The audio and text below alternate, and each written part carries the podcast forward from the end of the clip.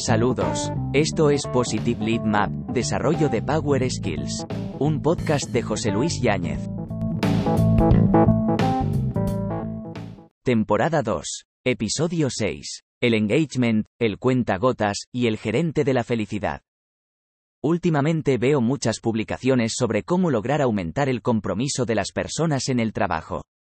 La mayoría de dichas publicaciones acaban haciendo alusión, de una forma u otra, a fórmulas clásicas de motivación humana en el trabajo.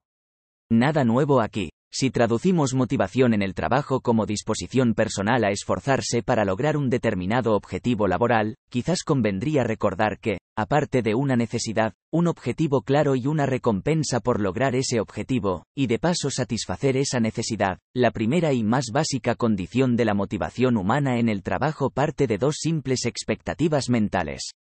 Expectativa 1, si me esfuerzo, ¿puedo lograrlo? Y expectativa 2, si lo logro, recibiré realmente la recompensa prometida. Empieza por gestionar bien las expectativas de las personas. Si la primera expectativa es negativa, es decir, si la persona no cree que puede lograr el objetivo, aunque se esfuerce, la motivación resultante será igual a cero, o, dicho de otra manera, ¿cómo demotivado estás si yo te digo que te daré 14 millones de euros? Recompensa, si corres los 100 metros en 5,45 segundos, objetivo? Si conoces el actual récord mundial en carreras de 100 metros, te aseguro que tu motivación, tu disposición a esforzarte, será cero, a pesar de la jugosa recompensa, 14 millones de euros. Simplemente porque tu expectativa de lograrlo, aunque te esfuerces, es nula. Así pues, la primera cosa que deberíamos hacer en las organizaciones es, aparte de no plantear objetivos imposibles, aumentar la confianza de las personas en sus propias capacidades para lograr algo, ayudarles a que crean que pueden lograrlo y aumentar su autoconfianza. Luego hablaremos de qué herramientas podemos utilizar para ello. Ahora, aunque la persona esté inicialmente motivada porque su expectativa de que si se esfuerza puede lograrlo, sea alta, la motivación será igualmente cero si la segunda expectativa, si lo logro, ¿recibiré realmente la recompensa prometida? Es nula. Siguiendo con el ejemplo anterior, si tengo la seguridad de que aunque corra los 100 metros en 5,45 segundos, tú no me vas a dar los 14 millones de euros prometidos, entonces, ¿para qué esforzarme? Motivación igual a cero. Por consiguiente, la segunda cosa que deberíamos hacer en las organizaciones es cumplir nuestra palabra y recompensar a las personas que logran sus objetivos, tal y como hemos prometido, y no utilizar falsas zanahorias. Te funcionarán solo la primera vez. La segunda, nadie confiará en ti. Vamos a ver ahora qué fórmulas podemos utilizar para aumentar la expectativa 1, si me esfuerzo, puedo lograrlo. La primera cosa que debemos hacer es clarificar el rol de la persona, de nada sirve el esfuerzo que va en la dirección inadecuada.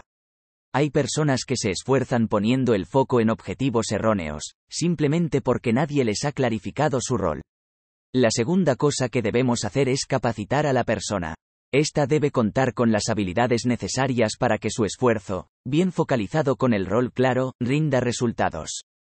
Y para esto hay que invertir en entrenamiento y desarrollo, formación adecuada, complementada con un buen coaching, son aspectos esenciales. Vale, ya tenemos cubiertos los aspectos necesarios para elevar la expectativa básica para que exista una buena motivación de partida. Vamos con la segunda expectativa, si lo logro, recibiré la recompensa prometida. Aquí, lo primero que hay que hacer es dejar muy claro en qué consiste esa recompensa, y lo segundo, cumplir lo prometido. Haz todo esto y habrás sentado las bases para maximizar el grado de compromiso de las personas en tu organización.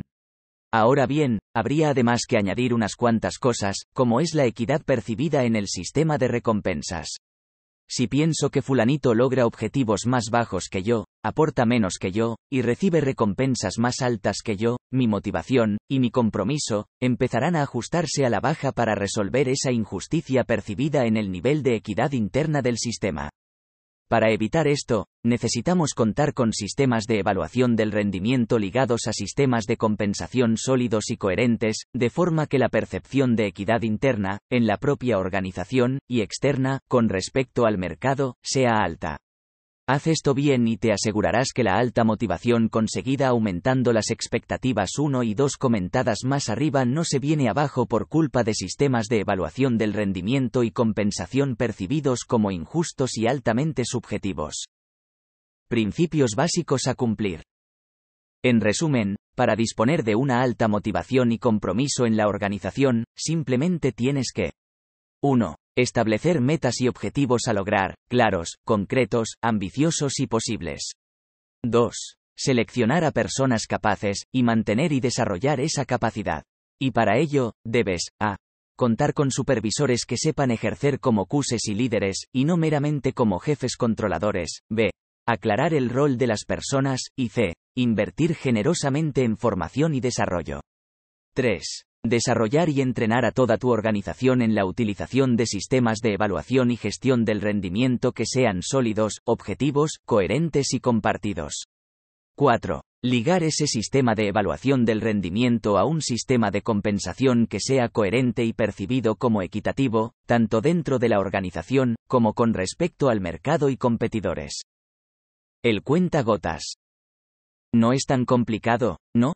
Si no fuera porque a veces, solo a veces, no cumplimos, ni de lejos, con estos simples principios.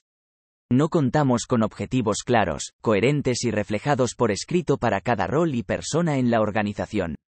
Llevamos a cabo procesos de selección poco rigurosos, y no incorporamos realmente a las personas idóneas para el rol a desempeñar. No hemos invertido en desarrollar un estilo de liderazgo y coaching adecuado en nuestros supervisores y mandos, que se comportan simplemente como gestores y controladores, y no como auténticos líderes y cuses dedicados a desarrollar personas capaces. No hemos invertido óptimamente en formación y desarrollo para capacitar a las personas adecuadamente y aumentar su capacidad de logro. Prometemos recompensas que no cumplimos. No contamos con sistemas de evaluación del desempeño sólidos y objetivos, o tenemos un sistema, en principio adecuado, que utilizamos mal y tarde. No contamos con sistemas claros y objetivos de compensación ligados al rendimiento, o contamos con un sistema, en principio adecuado, que sin embargo está mal utilizado y es percibido como arbitrario, subjetivo, e injusto, o no lo suficientemente competitivo de cara al mercado. Es decir, estamos invirtiendo en desarrollo de personas con cuenta gotas, y entonces, ¿qué esperamos? Si quieres resultados extraordinarios en las personas y altos grados de compromiso, tienes que ser generoso, e invertir adecuadamente en todos los puntos que hemos visto. Es así de simple. Si no puedes o no quieres invertir, es perfectamente entendible, pero entonces, no esperes altos grados de motivación y compromiso. Estoy hablando de una ley universal de reciprocidad, muy bien expresada en el dicho, recoges lo que siembras. O, dicho de otra manera, si das a las personas con cuenta gotas, recibirás de ellas también con cuenta gotas. El gerente de la felicidad. Y ya, y una vez que hemos invertido adecuadamente en todo lo comentado más arriba, si queremos lograr realmente desempeños excepcionales, debemos añadir algo más, algo que ya no es cuestión de sistemas, procedimientos, herramientas e inversión financiera. Me estoy refiriendo a cuidar de las personas, a potenciar su bienestar subjetivo y su salud física, emocional y mental. Una persona dará realmente lo mejor de sí misma, y adoptará el mayor grado de compromiso personal, cuando, amén de todo lo dicho hasta ahora, se sienta 1. Agradecida a la organización y, personalmente, a su supervisor. 2. Orgullosa de lo que hace. 3. Valorada personalmente, no solo por su capacidad de logro de objetivos.